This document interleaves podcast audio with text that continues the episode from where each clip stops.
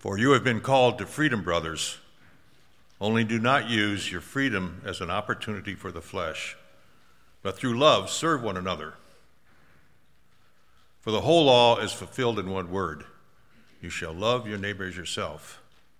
But if you bite and devour one another, watch out that you're not consumed by one another. But I say, walk by the Spirit. Do not gratify the desires of the flesh.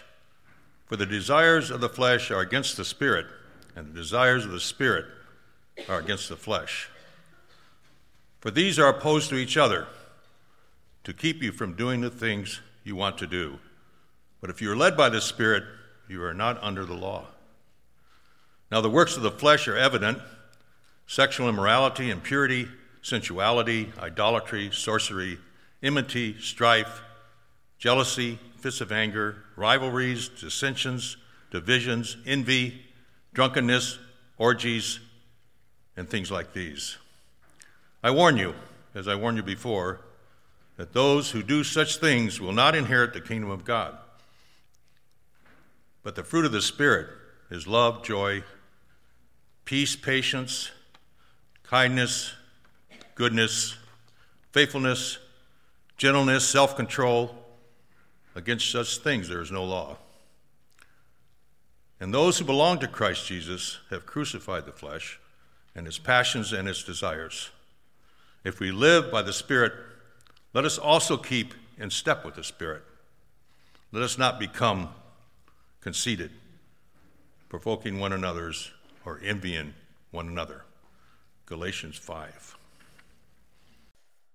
All right, here we go. Um, I often use stories of my kids um, to get started uh, for a few reasons. Mainly, I'm just very unoriginal, um, and they provide such good content for me um, to do so. So uh, that's where we're going to start this morning, uh, because this morning my daughter. Uh, Maya, who's eight years old, she uh, climbed into our bed and just wanted to cuddle. and I was like, "This is great." And she said, um, "She said, Daddy, I have a question. And I'm like, ooh, where's this going to go?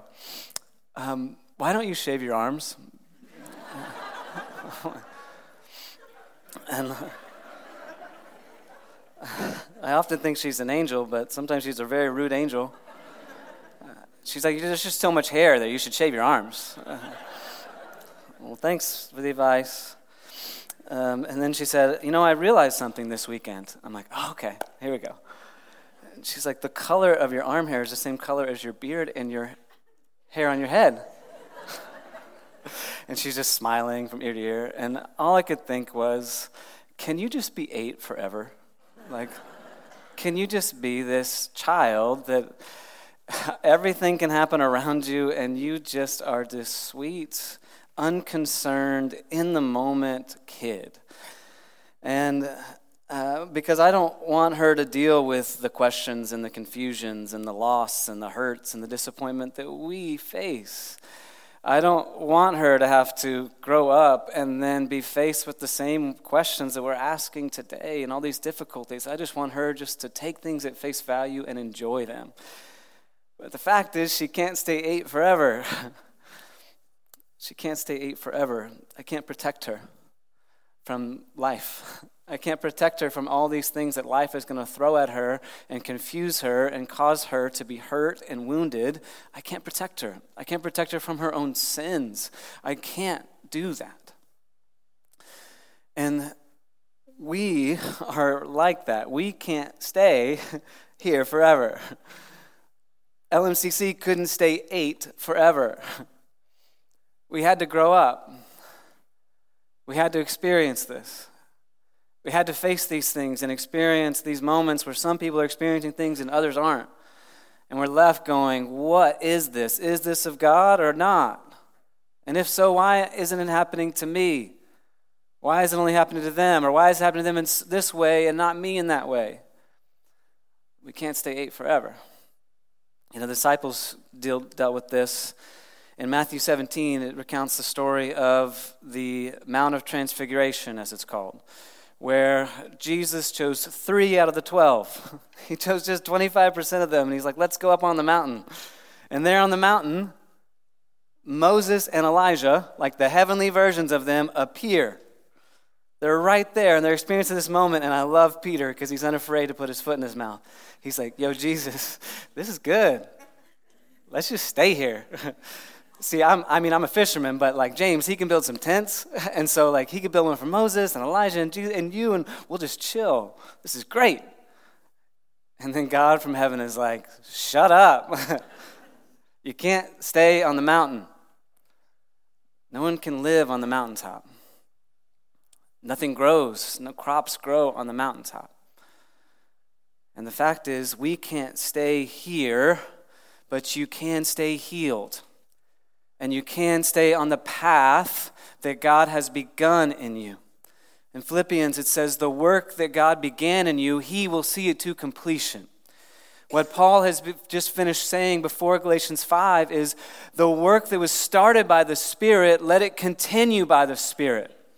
Later on, he'll say, Don't keep laying a foundation of the gospel and repentance of sins, but move on into the mature reality of what it is to walk by the Spirit. Grow up, he says. My daughter's going to grow up. And she's going to be faced with complexity and confusion, and she's not going to know the left or the right way to go. But the promise of God was that He would give you the Spirit. In the Old Testament, He said to the prophets, I'm going to give you the Spirit, and it's going to tell you, go to the left or go to the right. Jesus said, I'm going to give you the Spirit, and it's going to teach you all truth and let you walk into the fullness that God has for you. That was the promise. And here in Galatians 5, the last part of it, He says, keep in step with the Spirit. He says, if you live by the Spirit, if you have been given life in Jesus Christ by the Holy Spirit, by the indwelling Spirit, he says, now keep in step. And so that's what I want to talk about this morning. As we leave here, how do we keep in step? How do we keep in step with the Spirit of God and God's work in our lives? And this message is for those of you that were of like the 25% that experienced the transfiguration. Those of you that were here this weekend and you felt God in a new way. And you're realizing, like, I can't go back the same. like, I can't go back from what happened. Like, you just can't. I mean, you can. And, and just from experience, let me tell you, it just sucks. Like, it's really bad for multiple years until God's like, hey, remember? Remember what I did? It's still for you. So it's for those of you who experienced that and you're going back different. How do you stay and keep walking in that different life, that new life? What's the new normal? But it's also for those of you who didn't feel a thing, who just kind of stood on the outskirts and watched and were like, I don't know if I even want that. I don't even know if I want to stick around for this. It's for you because there were nine of those disciples that didn't get the transfiguration. But you know what was still real for them? Jesus. You know, it was still real for them, the kingdom of God in their lives and the work that they were due for his kingdom. And so they together began to just wait as God commanded and pray and seek him. And the result was an infilling and a pouring out of the Spirit. And then it continues, the story continues to go on, more and more and more of this experience where individuals get highlighted. We don't get to hear all the stories but there's some that seem to experience it over and over and over and over again. And there's others that don't. So, what do we do with that? So, with Galatians 5 and keeping step with the Spirit, what I want to talk about is God's process for our lives. That He has designed a process. And if we get the process out of whack, if we don't keep in step with the process, that's where abuse of this type of reality of a church comes in. If we get the process out of whack, that's what happens when you destroy your lives by sin. Is the process gets flipped, it gets delayed, it gets stunted. And so how do we keep in step with the spirit of God's work in our lives? And here's the process. The spirit does healing, the spirit produces fruit, and the spirit gives gifts. I'm not going to do the Jasmine thing where I bring people up because um, that's her. it was good. And, and Anka denied reading the scripture, so she's wasn't the perfect spirit. So I'm just not going to do that again. But healing, fruit, and gifts. So let me unpack what I mean by healing.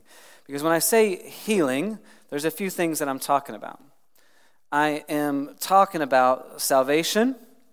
I'm talking about the healing you experience in some counseling environments or healing from past hurts and wounds. I'm talking about physical healing. I'm talking about all of those different things. And what God wants to do in healing is primarily eternal. His aim for full and final healing is eternity. The physical body might be healed in the moment, it's temporary. Your body's going to decay, you're going to die. Woo! It's just reality. You're going to get hurt, you're going to get sick, you're going to experience diseases that corrupt your body and corrupt your mind and corrupt your heart. That's going to happen. But in eternity, God says that will never happen. No more pain, no more death. It is swallowed up in victory, no more sting. But now there's some sting. And so when God brings temporary healing into your life on the physical side of you, it is for Him to make sure that you know He loves you. And make sure that He knows in this temporary blessing of provision that He is present and He feels the same hurt that you feel for your kids when they get injured. It's temporary the inner healing of the wounds of the past, of the generations that have been passed on of alcoholism, and you want to start a new path. The generation of shame and guilt and anger that you want to end and kill so that you don't pass it on to your kids and ruin their lives. That type of generational healing is something that God wants to do so that you feel the kingdom growing in your life, growing in your family, growing in this world. Because that's what stunts the kingdom more than anything else is these inner healing issues that we refuse to face. We don't face the shadow. We don't face the past. And then we go, why isn't, why am I not experiencing God? Well, there's unforgiveness. There's hurt, there's wounds, there's words spoken over you that you've accepted as your identity that are not who you are. And so God wants to do that healing, but ultimately it's with this angle of you experiencing and tasting heaven, which is the eternal salvation. And none of the other healing happens until you say, I surrender my life, all that I am, to you, Jesus. You are King. I'm done. I will lay it down for you. And there are still people here today that just need to make that call. You just need to make the call. You just need to say, I'm in, and I don't know what it means. I mean, I didn't grow up in a family of faith, and so when God said, I want all of your life, I was like, okay. and then I went home and I was like, hey, mom and dad, take me to church. I have no idea what I just accepted and committed to. But here's what I want you to hear most about God's healing is that his timing is perfect. His timing is perfect. Um, he knew I wasn't ready at 25 to face the pains of my childhood. so he protected me from it. he even gave me this all the good memories where that I could just treasure that and I could just appreciate having two parents that just loved me. But he knew that there was going to come a time when I needed to face the pain that happened in my childhood. And so, in His perfect and good timing, He brought me to the right person, to the right community, to the right moment that I would be open and receptive and to receive it. And then He knew that over the course of the next few years, he would take me on this path of healing and counseling and friendship and marriage, that God would begin this work of restoration. And guess what? He's not done. Because if it's only in eternity that I will be fully and finally healed of all of these issues, then there's a lot more that I don't even know. And He's just being so gracious to blind me to these things that could prevent me from really enjoying Him and living life and serving others. But I know and I can trust that there's a moment where He's going to say, It's time. And so the question for you is Are you just walking with Him, keeping in step for the moment when He says, It's time? It's time to deal with that. It's time for you to go pray for that healing. And that, that's a really key one because I think there are so many people, because of their fear of disappointment, that you're going to like go ask for healing and it not happen, that you just don't do it. And like, like that's kind of dumb. you know, like if, if you're sick, you're going to go to a doctor. Why wouldn't you go to God? You know, you can't get healed unless you face the sickness. You can't get healed unless you go get the medicine. You can't change your lifestyle unless you hire a health coach like my wife. so,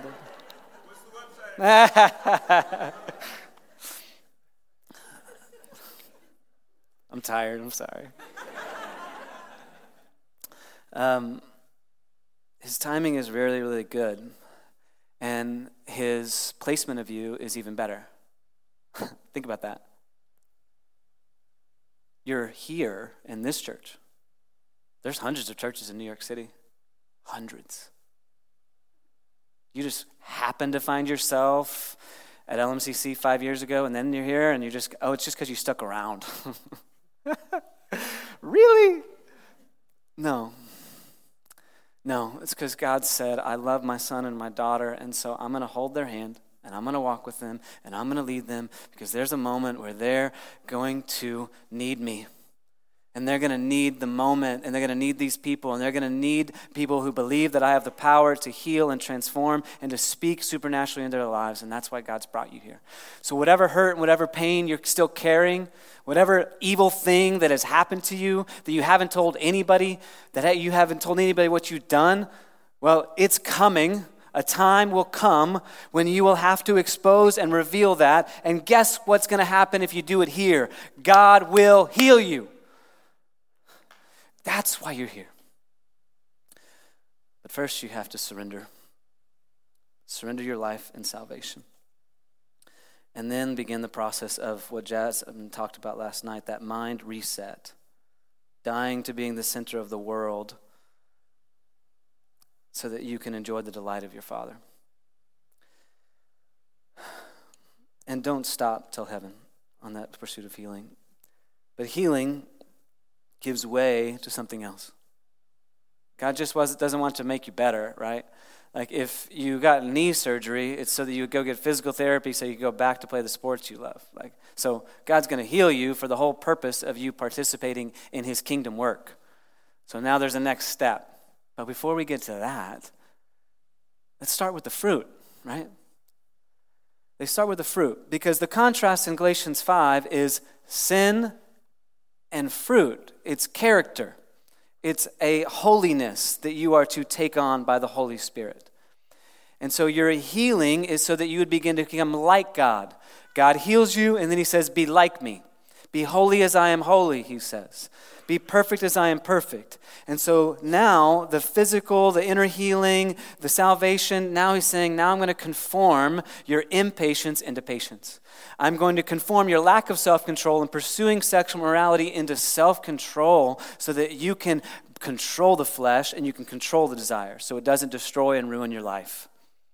Because it says in that passage, the evidence of the flesh is clear but we don't connect the effects of the flesh with the evidence.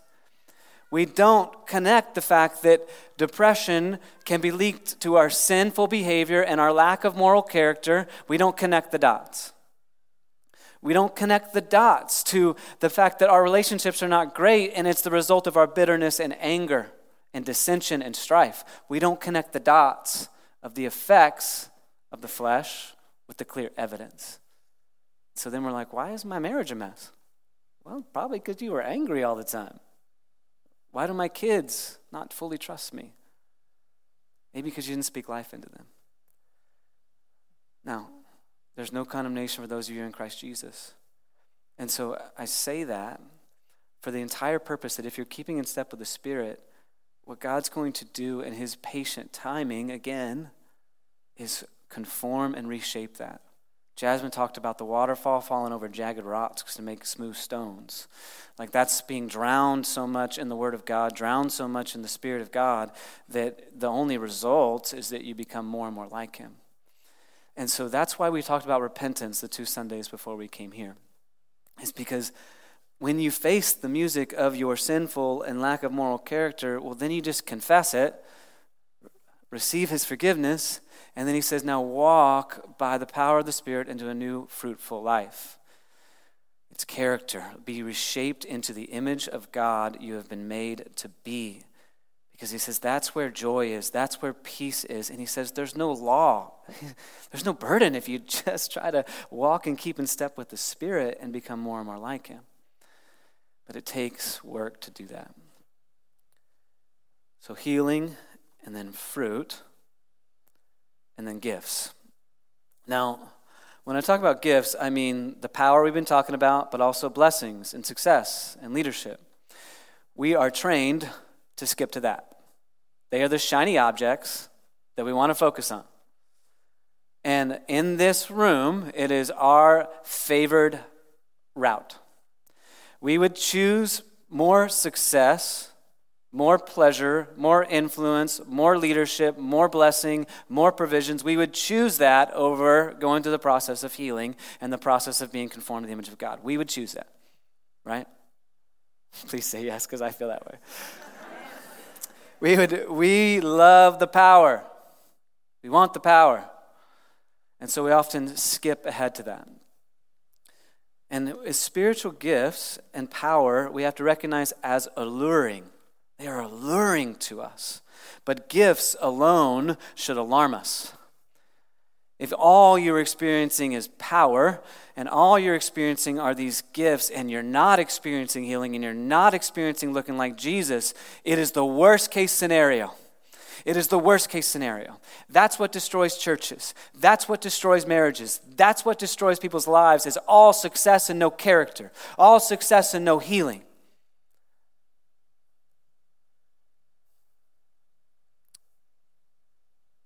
That's why God is not just on a mountain. That's why God didn't just stick out in heaven. That's why he incarnated and took on flesh, came out of heaven to be like us in every way. That's why he became a child with parents he had to learn to obey. That's why he became a child with aging parents who lost a father. That's why he became someone who took over the family business and then sold it to become a rabbi. That's why. And he incarnated in every way so that he could incarnate in you in every area of your life. That's the Spirit. The Spirit is Jesus, God, being incarnated inside of you and manifest through you in every area. Yes, even as a mom in the mundane. Jesus wasn't a mom, but he had 12 really annoying disciples. they were like, "Hey Jesus, hey Jesus, when am I going to be like, you know, like in the in the front seat?" and he's like, "What?" Jesus, Jesus, Jesus, can you like feed us? Like there's no bread and there's no wine. Should we go get some stuff? Like are you going to do the miracle thing again?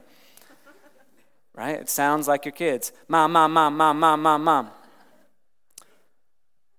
In every way he was like us so that in every way we could be like him. And the way that he does that is by the power of the Holy Spirit coming inside of us. And the only way that we keep in step with the Spirit is by following the process. So let me help you recognize ways that you are currently abusing the process so that you can then go from abuse of the process to trusting the process.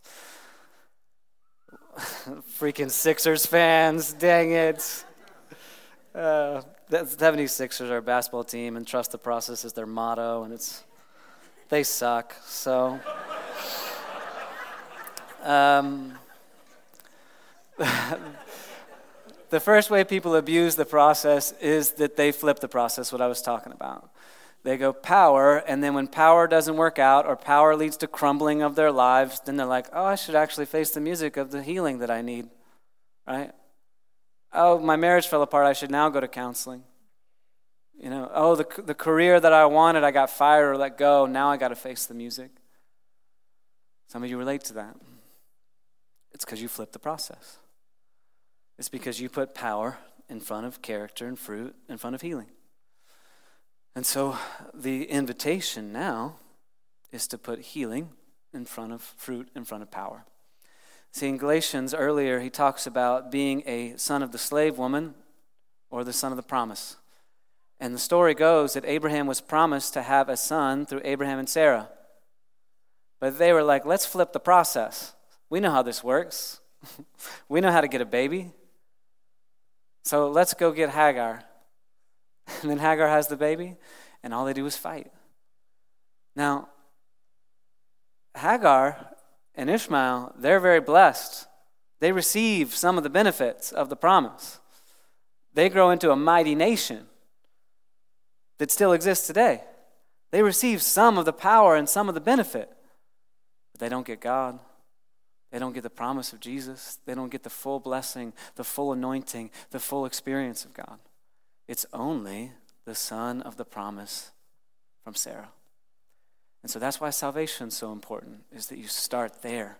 You come out of your own effort, out of your own ways, believing you know better, and go back into being a child of God and surrender.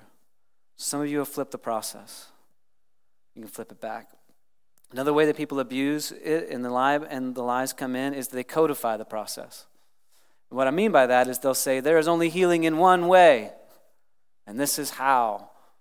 There's only healing in that avenue, and this is how. It's only counseling, and there's no other supernatural way. It's only by supernatural gifts, and there's no other way. There's one way we ought to do it, or they do gifts in the same way. Only the gift of teaching is what matters. Only the gift of prophecy. Only the gift of evangelism. And they make it one way and they codify it. Or they focus on holiness in one area. And they say, until you repent of this, you don't know Jesus. oh, they're fun to be around. they codify the process. But one of the, most harmful ways that we abuse it is we don't cultivate the process.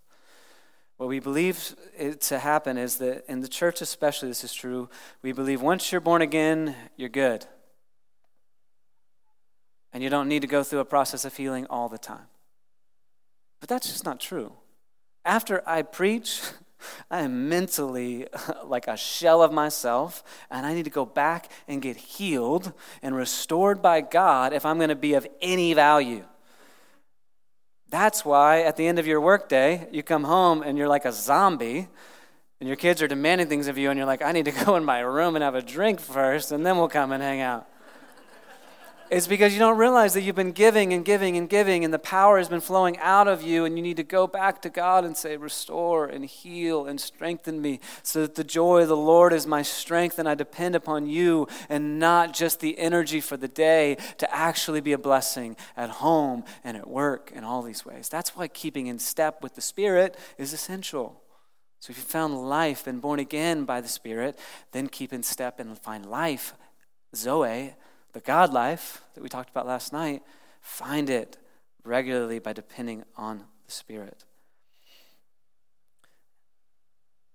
Another way is that you stunt the process.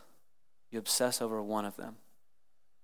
You're like, I'm good on healing. We're just going to stay there.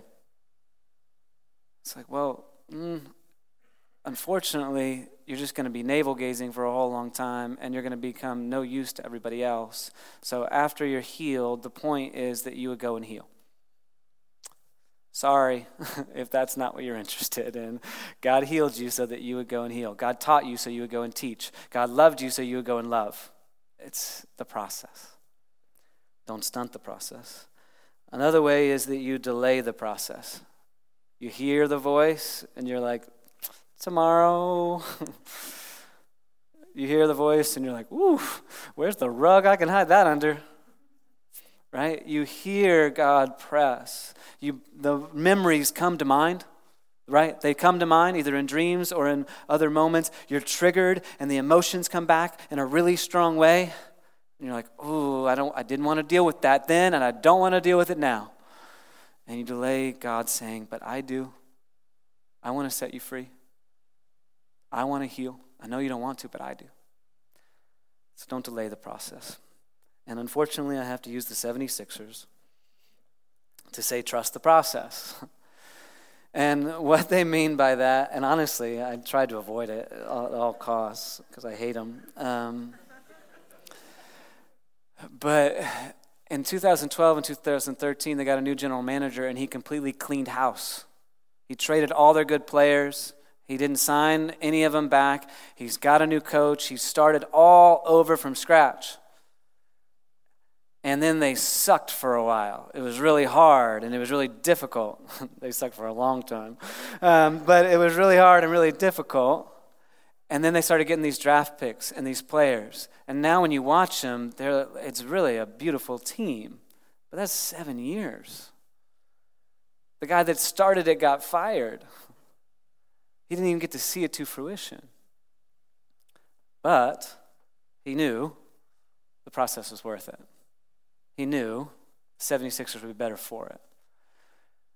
So I'm not telling you that this process is the pill that you swallow and then it's, oh, it's all hunky dory. It's all great now. It sucks when you have to face the wounds. It sucks when you have to face your sin because you have to face the consequences and you can't erase that. God can erase the sting, He can erase the wounds, and, the, and He can heal that. He can't erase the consequences. Because He knows that experiencing the consequences will help shape your character so that you never do it again. That's godly sorrow without regret, where you begin to go, you know, I wouldn't have known God, I would have known healing, I would have known freedom if I hadn't done it, but I never want to do it again. I don't know where you're at in the process. I don't know how you've abused the process. I don't know what lies you're telling yourself about the process. But here's what I do know you were here, you saw some things, you experienced some things, and now you got to go home. Now you got to go back to the same job. Now you got to go back to the same apartment. You got to go back to some of the same problems in your home that you left behind on Friday. You got to go back to the same issues. But what I do know is you're not going back alone, and you're not going back without the tools that you need for the issues you're facing. Jesus says, Though I leave you, my promise is that I will leave the Spirit, and He will never leave you. He will never leave you nor forsake you. He's always there. He was, he's there in every moment, He's there in every need. He's there exactly when you need it. And so if you tasted of the Spirit, it doesn't just live at the Westin in Princeton, New Jersey. It's in you. And you take it with you. And now you have new tools. It may be new gifts. It may be a new experience of God. Don't write it off of history. Treasure it. Write it out. Read it every day if you need to. But bring it back to mind what God did here. If that's what happened to you if you got nothing this weekend, if you got nothing, well, the process is still true. God doesn't just work the process when we gather on Sundays. He doesn't just work the process when we gather for retreats. Sometimes He has to work the process through your everyday, ordinary life because that's what you need. That's His timing in your life. That's the work He wants to do in you because that's what you're going to do in someone else's life one day. You're going to lead them through their own process. And it's going to be longer than you ever wanted it to be because everybody wants the accelerated healing. That's why there's so many stupid medications out there that are like, take it for arthritis, but don't worry about the liver failure that's coming with it. Right? But some of you have to go through lifestyle reorientation, lifestyle change of little by little, synapses by synapses being reoriented to the point that you can finally see God and trust Him in every single way. It's longer, but it's still good. Will you trust the God of the process and the process He's laid out for you? Let's pray.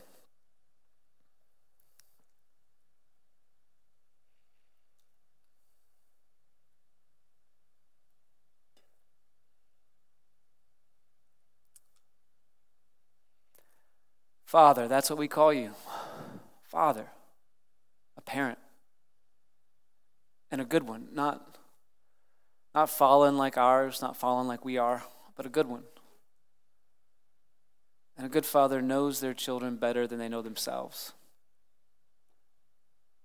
And that's what you are. And so, as a father, I ask through the power of your Spirit to speak to each of your children. I ask that you cry out within them to you as a dad, restore that connection. And I ask that as a father, you begin to place your hand upon areas of their life where you are now saying, It's time. And give them the courage to take the next step. That's all you're asking, the next step. You're not asking them to take the heavenly step. We're not ready for it. So be a good father to us today. We pray in Christ's name.